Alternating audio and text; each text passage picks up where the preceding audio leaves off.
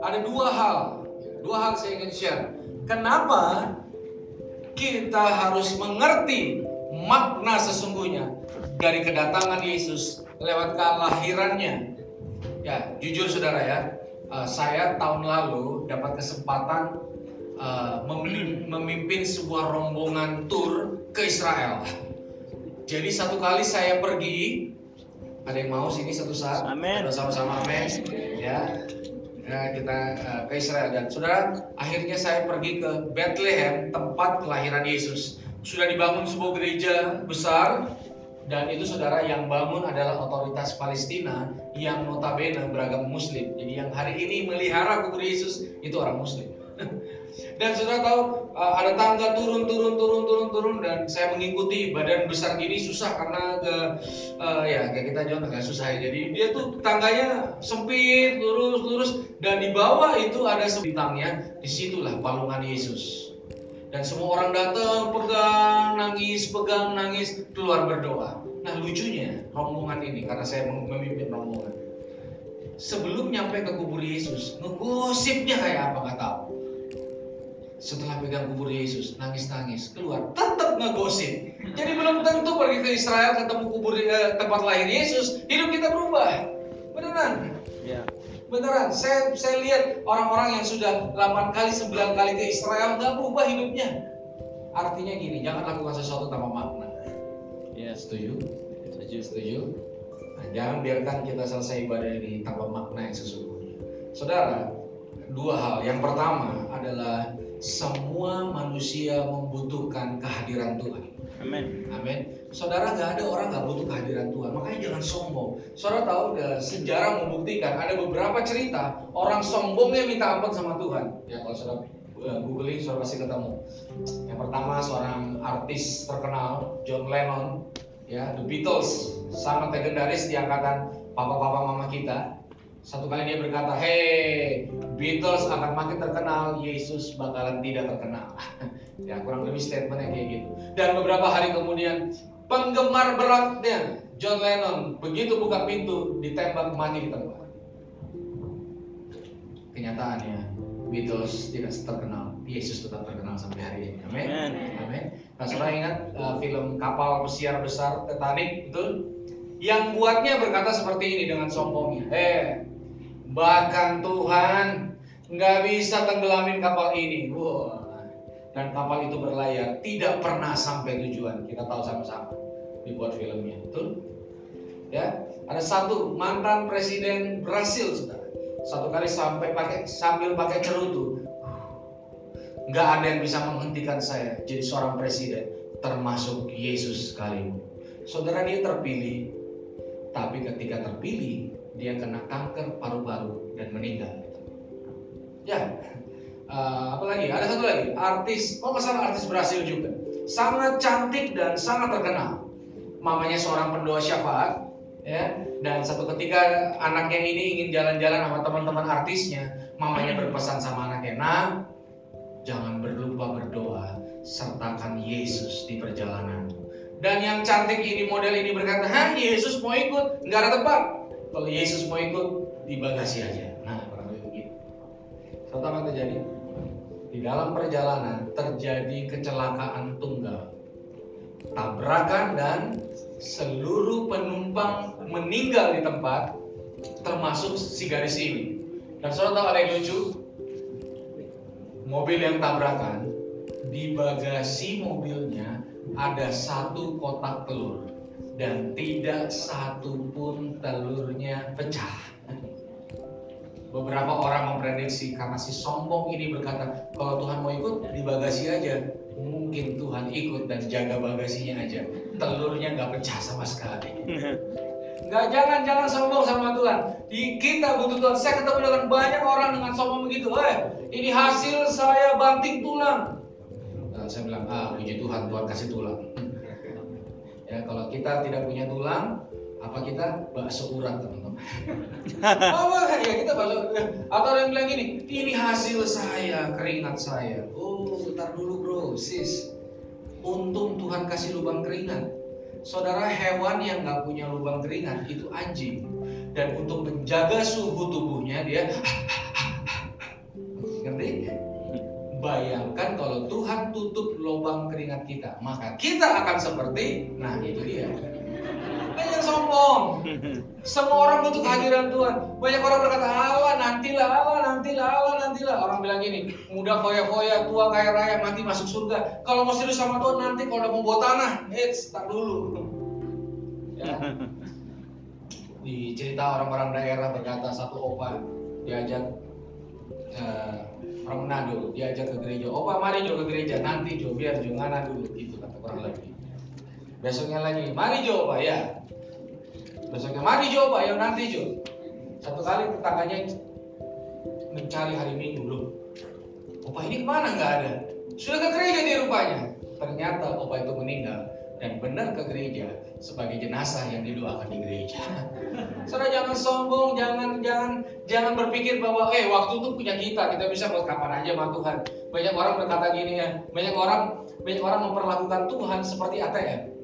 Maka jangan heran hari ini banyak pelajar cinta Tuhan pas uan aja atau mau ujian. Iya, iya. Pas mau nembak cewek atau mau nembak cowok tiba-tiba cinta Tuhan. tiba-tiba Tuhan bukakan jalanmu Tuhan Yesus. Lembutkan hatinya Tuhan. Loh, jujur sedikit anak-anak Tuhan yang hari ini saudara benar-benar mengasihi Tuhan. Ya, rata-rata datang sama Tuhan ada maunya.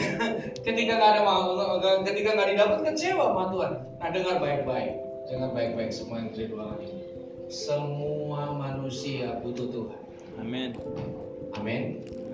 Amin, saudara. Ya, ya. Eh, Kadang-kadang kejadian lucu ya. Kalau saya pelayanan ke penjara, ya yang dulu penjahat, dulu preman, sekarang di penjara, mana-mana bawa Alkitab. Wah, Kadang-kadang saya suka tutur ke mana aja bro, zaman-zaman dulu masih di luar.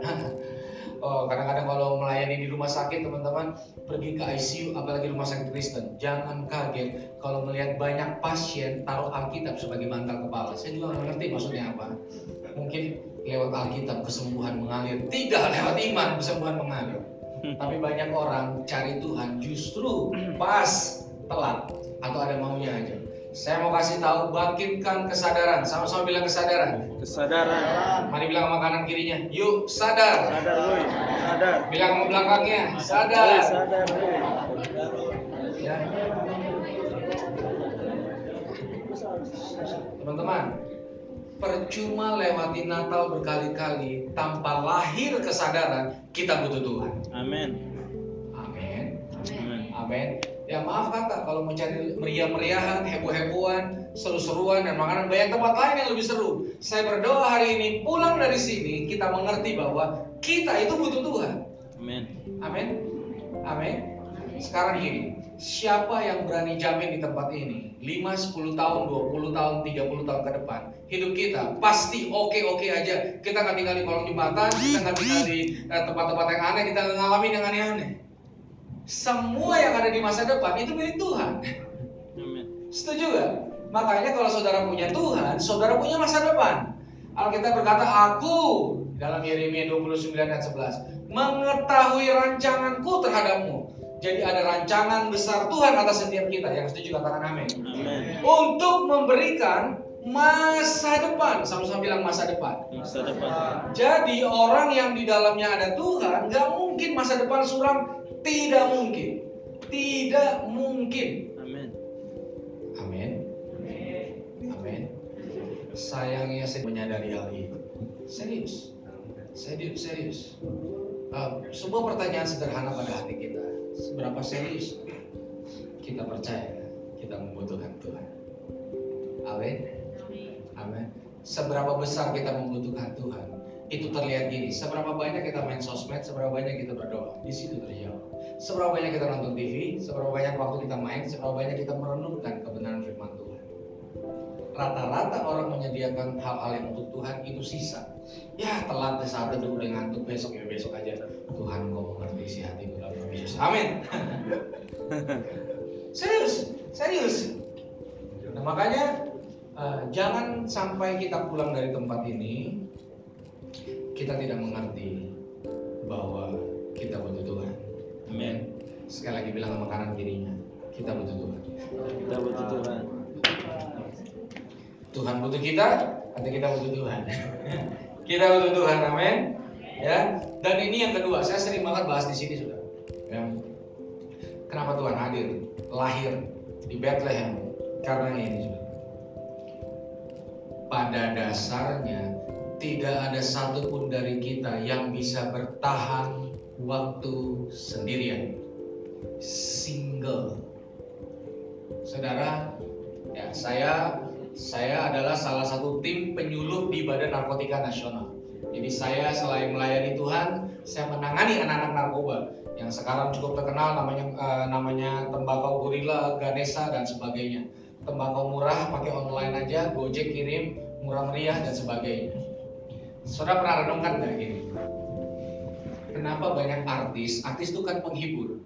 Banyak anak band, artis sinetron, artis eh, layar lebar pakai narkoba. Kadang-kadang saya bingung. Banyak penghibur.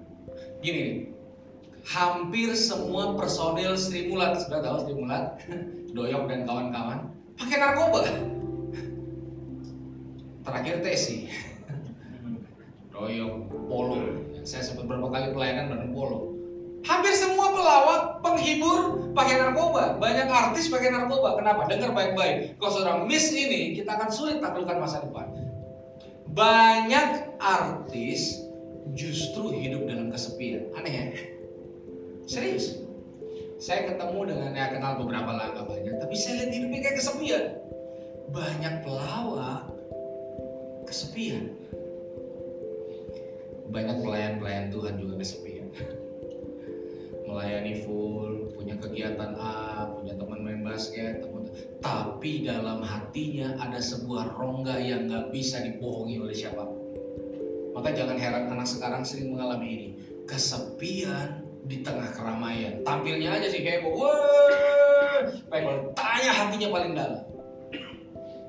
Pernah bro? Rasa kesunyian itu, ketakutan akan masa depan, kekhawatiran akan apa yang terjadi di depan. Sudah pernah alami? Halo, pernah alami? Amin. Amin. Makanya buat beberapa orang jujur aja, nggak selalu Natal mendatangkan berkah. Buat buat orang-orang yang nggak pernah nikmati Natal bersama keluarga, itu Natal mimpi buruk teman-teman. Serius. Ah, ya ini aja teman-teman aja lah saudara-saudaraku begitu nyampe rumah tidak terjadi apa-apa nggak pernah ngalamin apa-apa dan kita lihat ini keluarga jalan-jalan lagi eh, ini baru lagi nyanyi sama-sama sembahyang di rumah kita nggak pernah ngalamin di situlah Natal jadi sesuatu yang menakutkan buat beberapa orang yang kedua beberapa ulang tahun justru buat orang ketakutan karena ada banyak anak-anak yang dari kecil bahkan masih kecil papa mamanya udah lupa ulang tahunnya hari apa. Makanya dulu teman saya ya sekarang sudah tidak. Dulu kalau ulang tahun dimasuk ke kamarnya ambil satu donat pasang satu lilin Happy birthday to me, happy birthday to me, happy birthday, happy birthday, happy birthday to me. Eh, nangis, tiup udah. Bapernya baper tingkat tinggi, galaunya galau tingkat tinggi. Karena dengar baik, kenapa? Karena pada dasarnya manusia, saudara semua, nggak bisa bertahan kalau lagi sendirian. Percaya saya. Anda mau punya pacar 10, 15, tetap suatu saat pasti akan merasa sendiri. Makanya ini tips. Ya, ini tahun ketiga pernikahan saya. Saudari pacar dengan tujuan supaya tidak kesepian, maaf Anda besar. Benar? Karena kadang-kadang ya saya sudah menikah, bahkan pernikahan pun bisa membuat orang justru ngerasa kesepian. Tandanya amin. Wah, ini kayaknya ini kayak ini, ini, ini apa maksudnya nih? Loh, ya semua juga suka. Jangan telat makan ya sayang ya. Eh, semua juga suka. Eh, jangan lupa saat teduhan biasa gitu ya. Modus-modus awal jangan lupa teduhan. Ya. Abang-abangan, kakak-kakakan gitu ya. Ya maaf maaf ya. Namanya abang-abangan. Saya punya adik perempuan. Saya nggak mungkin nama adik saya perempuan kayak namanya Cita Cit. Jangan lupa saat teduh ya. Nanti nanti abang ini nanti abang bawain makan ya enggak ad- kakak sama adik toyor-toyoran ya gitu kan Iya, iya. iya iya dong iya Iya kan? Cuma kalau abang-abangan sama adik-adik itu gede, nah itu beda dengan nggak mau jadian, maunya deket.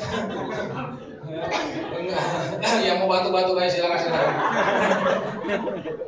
Loh itu kan orang lebih suka itu kan daripada status pacaran nggak boleh ribut orang tua marah, dia temenan aja. Tapi jujur, pada dasarnya orang nggak suka kesepian. Orang nggak tahan kesepian. Amin. Amin. Ya berapa banyak saya kenal saya nggak bisa kosong. Begitu kosong jadian lagi, kosong jadian lagi, buah. Tapi jujur kalau ditanya dari hati yang paling dalam, ya, termasuk yang sudah punya pacar di sini, coba tanya hati kita paling dalam. Apakah masalah kesepianmu selesai? Oh, belum tentu. Bagaimana kalau dia telat ngabarin? Bagaimana kalau tiba-tiba handphone mati? Kalau bagaimana kalau tiba-tiba dia nggak jemput, dia nggak SMS WhatsApp kamu? Aman apa tidak itu bukti kita makanya gini ya banyak orang berkata gini tapi kak saya tuh harus cari pacar untuk jadi orang yang bisa melengkapi saya dong kak Uts. Atau gini? Saya harus cari matahari saya kak. Matahari saya. Hilang. sekarang kak inilah matahariku kak. Ya, cacat logika ya. Mata saya karena saya dari matahari yang mana nih? Yang buka jam 10 tutup jam 10 yang diskon kalau nakal yang mana? Matahari yang itu kak. Terus saya bilang gini loh kalau ini orang mataharinya dia nggak ada gelap gulita dong loh bener kan Iya. bener kan loh kalau hidup saudara gelap gulita apa yang mau dikasih ke pasangan hidup kita di gelap gulita Iya. Terus yang bilang gini nih, eh, tapi kami ini kan melengkapi hidupku kan. Wih, cacat dong lu sebelumnya berarti. Nggak bisa. Dengar, kenapa Yesus hadir waktu Natal? Karena dia tahu persis yang namanya kita, apalagi usia se- seperti kita, nggak bisa bertahan sendirian. Kita itu tidak punya kemampuan secara natural tanpa Tuhan ya, bertahan waktu sendirian. Benar. Makanya gini, yang masih sekolah ingat gak? Dulu saya masih sekolah, saya ingat banget. Kalau saya masuk terlambat, langsung saya berharap mudah-mudahan ada 10 orang telat juga. Gitu kan? Iya, iya. Jujur, ya kan? Iya, iya. Atau saudara dapat nilai jelek, mudah-mudahan satu kelas jelek semua. Ya kan? Baru kita bisa bilang, begitu orang tua kita marah, kamu gimana sih nilai jelek? Eh, start dulu pak, maaf. Ini satu kelas jelek semua. Menurut prediksi jangan diikutin ya. Kalau satu kelas yang jelek cuma saya, ya saya bodoh lah. Tapi kalau satu kelas semuanya yang jelek, kemungkinan gurunya yang bodoh. Tapi gini ya, coba renungin, renungin. Itu bercanda, ini serius, ini renungin. Kadang-kadang bukan masalah terlambat masuk atau nilai jelek. Masalahnya apa? Kita nggak suka sendirian. Itu aja kok. Kita tuh nggak suka beda dari yang lain. Kita nggak suka diperlakukan beda dari yang lain. Makanya gini, mau tahu hidup kita seperti apa? Ini cek aja. Cari tujuh orang yang paling akrab, benar-benar akrab dengan kita. Pasti mirip-mirip dengan tujuh orang itu. Hobinya, seleranya, yang nggak disukai apa, ini benar nggak? Orang cenderung gaul sama yang mirip dengan dia, betul nggak? Yang rohani mainnya sama yang rohani biasanya. yang setengah rohani mainnya sama setengah rohani, yang tidak rohani yang mainnya sama tidak rohani. Orang cenderung menyukai eh, hal itu karena apa? Orang nggak suka sendirian. Setuju nggak? Makanya maaf sekali lagi, kalau kita memakai pacar atau hubungan untuk mengatasi kesendirian tanpa Yesus, Anda akan terjebak dalam rongga yang sama. Benar. Serius. Beneran. Nih ya. Eh, Coba lihat kanan kiri sebentar. Kemudian cepet-cepet lihat ke depan. Nanti yang bingung. Dilihat. Saudara percaya? Suatu saat Anda tidak bisa lagi ketemu orang di sebelah kanan kiri Anda. Suatu saat Anda nggak bisa lagi ketemu pemimpin saudara, orang tua saudara. Suatu saat Anda nggak bisa ketemu saya lagi. Itu benar apa enggak? Dan suatu saat engkau akan sendirian. saudara, makanya Yesus itu terus melatih dirinya. Makanya kehadiran Yesus harusnya menjadi kebenaran buat kita. Amin. Amin. Makanya yang perlu kita lakukan adalah latihan kesadaran. Sama-sama bilang latihan kesadaran. Saya kasih contoh, Yesus itu anak tukang batu atau tukang kayu? Kayu. Kenapa Yesus anak tukang kayu? Satu saat saya bingung, kenapa ya? Waktu saya ke Israel itu batu semua. Kenapa Yesus jadi anak tukang kayu? Ternyata gini sederhana, itu latihan kesadaran. Yesus anak tukang kayu karena suatu saat dia mati di atas kayu. Betul ya? Jadi pas dia mati di atas kayu, dia udah terbiasa sama kayu. Loh itu latihan, bener nggak? Makanya Yesus itu mengajak anak-anak muda di sini kalau mengatasi masalah kesendirian harus dilatih melalui waktu-waktu sendiri bersama Tuhan. Saya kasih contoh. Kita buka Lukas 5 ayat 15 sampai ayat yang ke-16.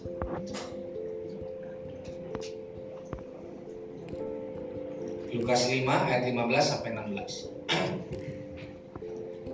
Ayo buka handphonenya, kitabnya. Bisa dibantu ditampilkan. Lukas 5 ayat 15 sampai 16. Oke, udah ada semua? Amin. Oke, sudah ada. Kita baca sama-sama, siap? Siap. Hitungan ketiga, satu, dua, tiga. Tetapi kabar tentang Yesus Untuk mendengar dia dan untuk disembuhkan dari penyakit mereka. akan tetapi ya Ia mengundurkan diri ke tempat-tempat yang sunyi dan berdoa. aneh nggak? Eh, ini contoh ya. Maka tahun 2017 terdengarlah kabar John Blatan makin terkenal sebagai well, terkenal, pengkhotbah terkenal, pemimpin-pemimpin dahsyat. Maka dia berbicara dengan ribuan orang, dia berbicara menginspirasi ribuan anak muda di seluruh dunia. Dan suatu saat dia akan bangun kampus, sekolah, dan dia akan lakukan hal. Dan berbondong-bondong orang datang sama dia. Ketika orang sama dia datang, dia malah memilih doa sendirian di kamar. Aneh. Ini Yesus, betul nggak?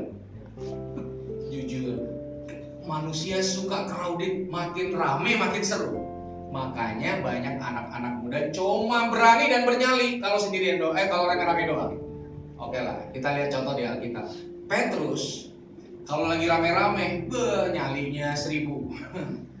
Yang potong telinga Imam Markus siapa? Petrus. Yang jalan di atas air?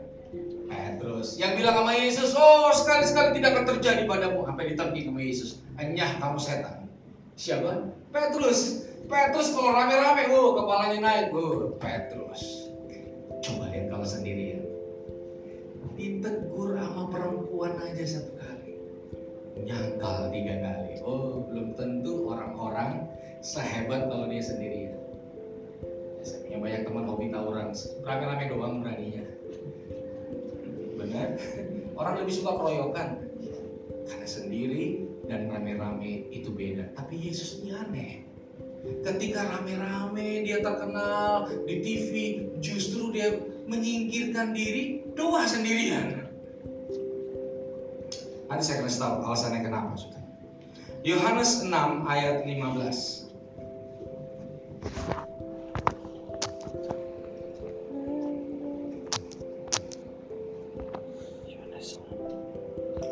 Baca lagi, siap? Satu, dua, tiga. Karena Yesus tahu bahwa mereka hendak datang dan hendak membawa dia dengan paksa, Ia menyingkir pula seorang Diri. Nah, jangan salah saudara ya. Banyak orang-orang dari aliran ateis yang gak percaya Tuhan mempertanyakan ayat ini. Kok bisa Yesus sendiri berdoa sendiri, berdoa pada dirinya sendiri? Lah siapa yang tulis? ya, ayat ini untuk menunjukkan pada semua yang membacanya bahwa memang ada sebuah realita. Yesus itu kadang suka rame-rame, kadang dia suka menyingkir sendiri yang berdoa. Ini bukan galau, ini bukan baper, ini bukan apa, tapi ini kebiasaan. Semua bilang kebiasaan. Kebiasaan. Lebih semangat lagi, kebiasaan. Kebiasaan. Ya, jadi ini sebuah kebiasaan bagaimana Yesus dalam rame-rame sendiri, rame-rame sendiri. Itu ada hubungannya seperti tadi. Yesus anak tukang kayu, mati di atas kayu. Lagi kita buka Matius 14. Kita lihat ayat ke-12 dan ayat yang ke-22. Matius 14. So, masih bersemangat, amin. Amin. Matius 14 ayat 12. Ya. Kemudian datanglah murid-murid Yesus mengambil Yohanes membaptis, eh sorry, murid-murid Yohanes membaptis mengambil mayatnya dan menguburkannya lalu pergilah mereka memberitahukan kepada Yesus. Minta tolong ayat 22. Sesudah itu Yesus segera memerintahkan murid-muridnya naik ke atas perahu mendahulinya ke seberang. Sementara itu ia menyuruh orang banyak pulang dan di, di ayat selanjutnya dikatakan saudara dia pergi sendirian di atas bukit berdoa. Aneh ya? Yesus itu rame-rame sendiri, rame-rame sendiri, rame-rame sendiri. Kenapa dia selalu membiasakan diri untuk berdoa sendirian? Nah, saya akan jelaskan. Saudara, dalam perjalanan Yesus, Alkitab berkata, suatu saat Yesus pernah punya 5000 orang ikut Yesus. Berapa saudara? 5000 goceng. Ibadah image-nya Yesus 5000. Ah, berapa kali ini nggak nggak dihitung. ya, sampai di ujung sana 5000. Shalom, belum, belum, belum, belum. Yang paling belakang baru dengar. Haleluya, haleluya, haleluya. 5000. Tapi saya mau tanya, ada nggak yang di sini tahu satu aja namanya dari yang 5000 orang ikut Yesus? Nggak ada. Ke mana mereka? Saudara tahu, ketika roti dan ikan ada, bung berkumpul semua. Makanya gini saudara, ya itu itu itu konsumsi aja. Nanti juga ada konsumsi. Tapi masalahnya gini, kalau ibadah Natal tidak ada konsumsi, tidak ada artis, tidak ada perayaan, datang kira-kira orang ya? Ah, itu dia kita kehilangan maknanya di situ. Setuju? Setuju? Lima ribu hilang. Yesus masih tinggal dari ibadah 5000 akhirnya tutup tutup tutup. Sisa 70 murid. Berapa? 70. Ke mana 70 murid? Tolong dibuka Yohanes 6 ayat 66. Ini salah satu orang berkata, "Oh, sinkronnya 666." Enggak, enggak, enggak, ini emang kebetulan aja. Yohanes 6 ayat 66. Mulai dari waktu itu banyak murid-muridnya mengundurkan diri dan tidak lagi mengikuti dia. Hilang yang 70. Sisa berapa? 12 dari 5000 sisa 70 sisa 12 nah satu kali sebelum Yesus mau ditangkap diajak 12-12 murid tua gampat manang jumpahan lalu 12 ikut dan ketika masuk masa penting dibilang sama yang 12 ini bro berjaga-jaga dan berdoa ya supaya kamu jangan jatuh dalam percobaan. Ingat cerita itu? Waktu berlanjut berlanjut apa yang terjadi? Ditinggal tidur. 12 12-nya tidur. Yesus sama siapa? Sendirian tapi dia tidak kesepian. Karena memang dia sudah latih dari dulu berdoa sendirian nangkep ibaratnya gini. Kalau pemain bola ada kiper. Dua kali 45 menit kiper punya 10 pemain. Bantuin jaga gawang betul? Ya. kalau nilainya seri perpanjangan waktu. Kalau perpanjangan waktu masih seri maka akan dilakukan apa? Adu finalti. Dan ketika adu finalti si kiper jalan sendirian ke gawang. Yang lain boleh bantu? Nggak boleh. Peraturannya nggak boleh nggak adil seluruh stadion sorakin atau maki-maki tergantung dari kiper ini. Menang kalah, disanjung dihina, semuanya digantung. Digantung benar-benar di satu orang kiper ini. Bayangin kalau seorang kiper nggak pernah latihan kesadaran. Berjuang sendirian dalam hidup ini bersama Tuhan. Dia pasti kalah. Yang setuju katakan amin. Amin. Amin. Saudara, Yesus itu hadir karena dia tahu kita punya sebuah masalah yang besar di muka bumi ini, yaitu kesendirian. Aku enggak kok, enggak kok. Percayalah saudara, kita butuh Tuhan dan tidak ada dari kita memiliki kemampuan untuk mengatasi fase-fase singleness atau kesendirian dalam hidup kita. Saudara, ada rongga di dalam hati kita. Tolong dengarkan baik-baik. Ada rongga di dalam hati kita yang gak bisa diisi oleh apa pun. Handphone baru, pacar baru, eh, baju baru, semua yang baru gak bisa. Itu hanya bisa diisi oleh kasihnya yang dalam atas hidup kita.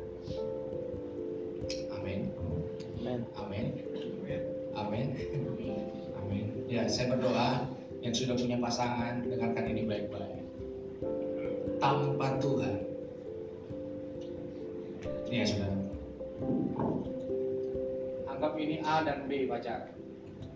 Saudara, masa pacaran ada hal-hal yang nggak boleh dilakukan, betul? Ya. Betul ya? Ya. Makanya gini, kalau saudara pacaran, ya ini masukan aja, saya tidak bermaksud menggurui saudara. Kalau saudara pacaran kemudian ditanya, "Ah, kira-kira mau merit berapa lama lagi? Eh, 10 tahun lagi kak? Mah serius? Mendingan temenan dulu. Kenapa? Ya jujur, namanya bangun hubungan pasti harus bertumbuh, betul nggak? Semua yang pacaran pasti tahu. Pertama kali pegangan tangan sama pacar, berasanya kayak apa? Betul nggak? Pernah ngalamin katakan amin. tapi, tapi, tapi, satu dua minggu kemudian gandengan tangan terus, dua minggu kemudian rasanya biasa. Nggak? Seorang pelukan pertama pacar saudara, saya tidak mengajukan ini cuma ilustrasi aja. Saudara tahu rasanya mungkin orang be. Tapi kalau dua minggu pelukan terus biasa aja. Dan seterusnya dan seterusnya. Bayangin kalau saudara 10 tahun lagi pacaran, direm yang nggak boleh tuh. Berarti saudara harus sabar menunggu 10 tahun. Artinya cuma dua kemungkinan. Bablas atau bosen gitu-gitu aja. Benar kecuali Yesus hadir dalam hidup benar benar. Beneran. Setuju saudara? Saudara pada dasarnya kita punya ketertarikan kok satu sama lain misalnya gini ya saya ambil satu orang laki-laki saya ambil satu orang perempuan taruh di atas gunung kira-kira saling jatuh cinta nggak satu saat iya Loh itu bukan tipe saya, tapi cuma satu-satunya. pasti jatuh cinta, pasti. Itu nature kita kok. Benar nggak? Benar nggak? Makanya bayangin, bayangan tanpa Tuhan sebagai pagar, tanpa Tuhan sebagai pedoman, makanya ya saya baru punya anak saudara, mau banyak belajar. Anak saya baru sebulan, sebulan lebih baru beberapa hari. Waktu istri saya hamil, baru saya ngerti gini ternyata. Soalnya tahu terutama yang perempuan ya, dengar baik-baik setiap kehidupan itu diizinkan Tuhan dimulai ya ini saya bilang dimulai dari rahim suci seorang wanita amin wanita benar kan saya tidak sedang hamil ini ya ya hamil itu cewek jadi dengar baik-baik yang wanita dengar baik-baik rahim seorang wanita itu kudus dan suci adanya. Amin. Jangan biarkan ada benih sembarangan ada dalam rahimmu. Amin. Dan setiap kita laki-laki termasuk saya, kalau kita suka buang benih sembarangan, di kamar mandi, di toilet, di mana, benih murahan gitu kan. Serius. Serius. Yang mengerti katakan amin. Amin. Itu sebabnya kita kita kita kita harus ngerti kita butuh Tuhan. Serius, kita butuh Tuhan. Kita butuh Tuhan. Memang enak, tapi suatu saat akan mengalami sebuah kekosongan. Saya, ya, saya jujur ya, saya berkali-kali sebelum menikah, beberapa kali jatuh dalam hubungan seks. Setelah jatuh, rasa bersalahnya besar banget. Nggak ada happy-nya, nggak ada. Ya, saudara, seks diciptakan Tuhan bukan untuk dilakukan cuma sekali aja. Setuju? Coba renungkan. Makanya ngeri banget kalau dilakukan sama seseorang yang belum menikah. Karena seks bukan oh sekali aja nanti uh, tiga tahun lagi sekali. No no no, itu didesain Tuhan untuk rutin. Makanya seks dengan narkoba itu beda. Narkoba sampai kapan pun jangan, mas bro, sis, amin. Tapi kalau seks setelah nikah harus. Begitu banyak orang kehilangan keindahan pernikahan karena masalah ini yang tidak diselesaikan sebelum ada dalam pernikahan. Karena tidak bisa handle masalah kesendirian. Serius.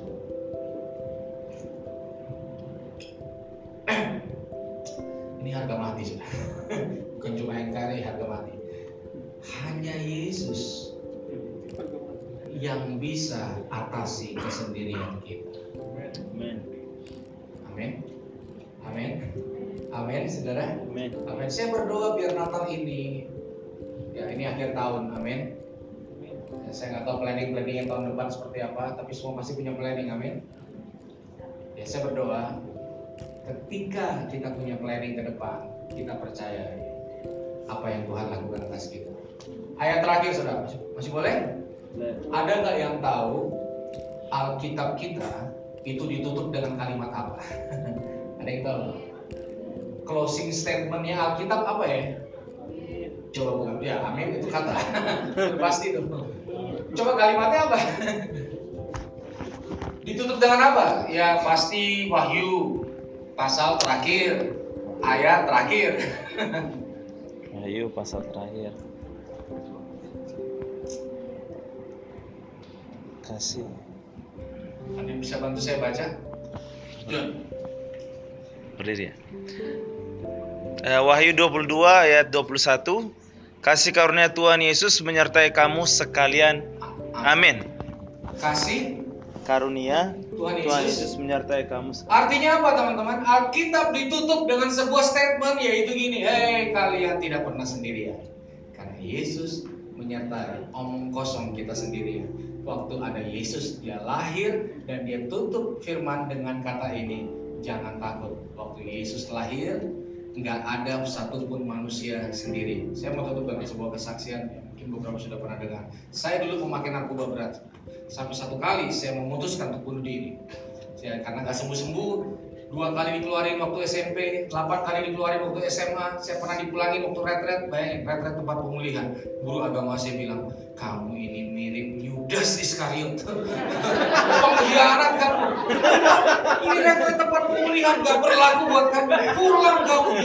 Saya bawa tas saya.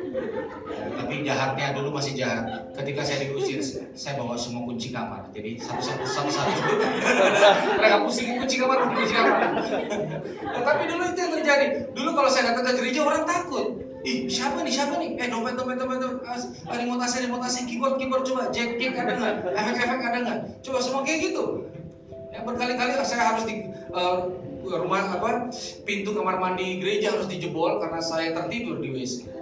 Dan gak sedikit kali eh, waktu mari kita bangkit berdiri saya tumbang, deng kebanyakan kebanyakan make dan eh, buat saya gak ada masa depan karena eh, saya nggak pernah kuliah, nggak ada kampus mau terima saya, nggak ada semua. Jadi saya pikir ah, stop, stop, stop, sudah, sudah, mati aja mendingan, mati aja. Ya, satu malam saya ambil satu gelas baygon. Kenapa baygon? Saya juga nggak tahu. Jangan ditiru. Ini ini cerita, ini uh, curcol lah. Saudara, saya pengen punya masa depan seperti banyak yang lain. Bisa kuliah, jalan sama keluarga, jalan sama pasangannya, bla bla bla dan sebagainya.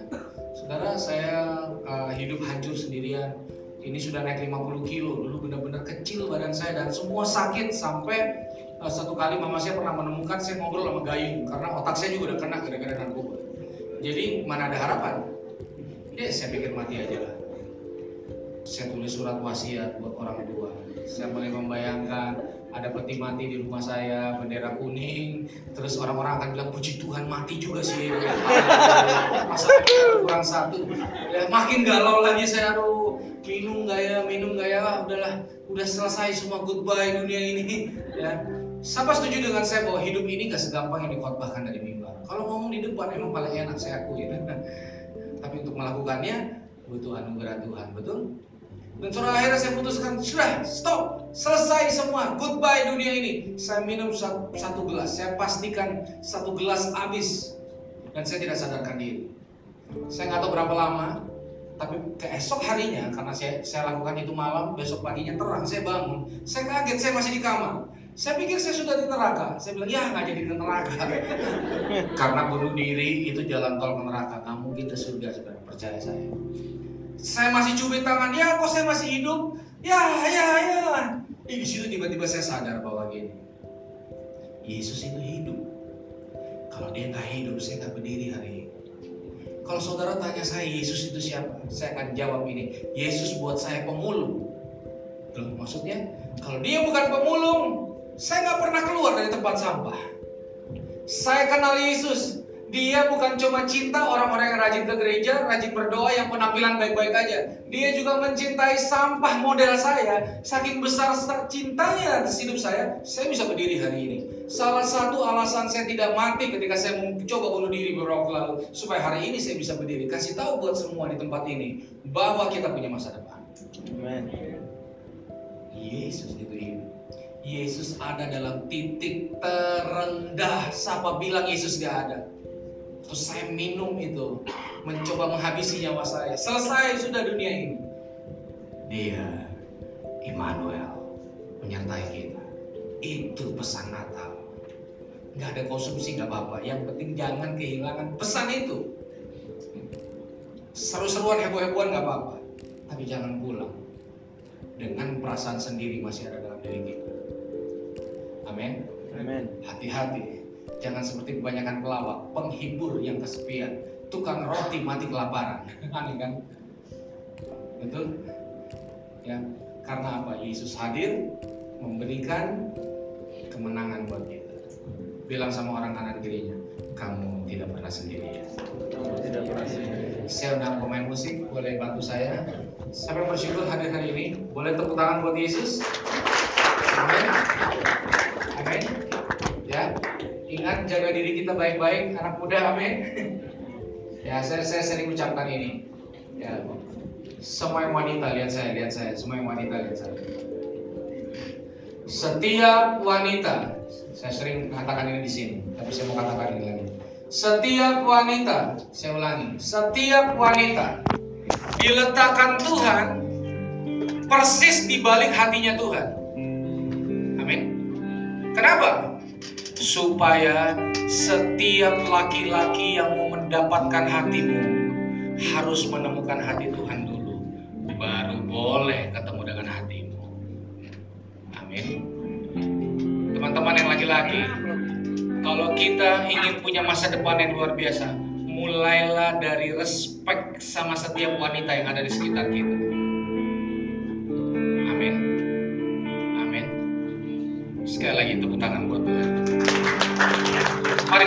Kita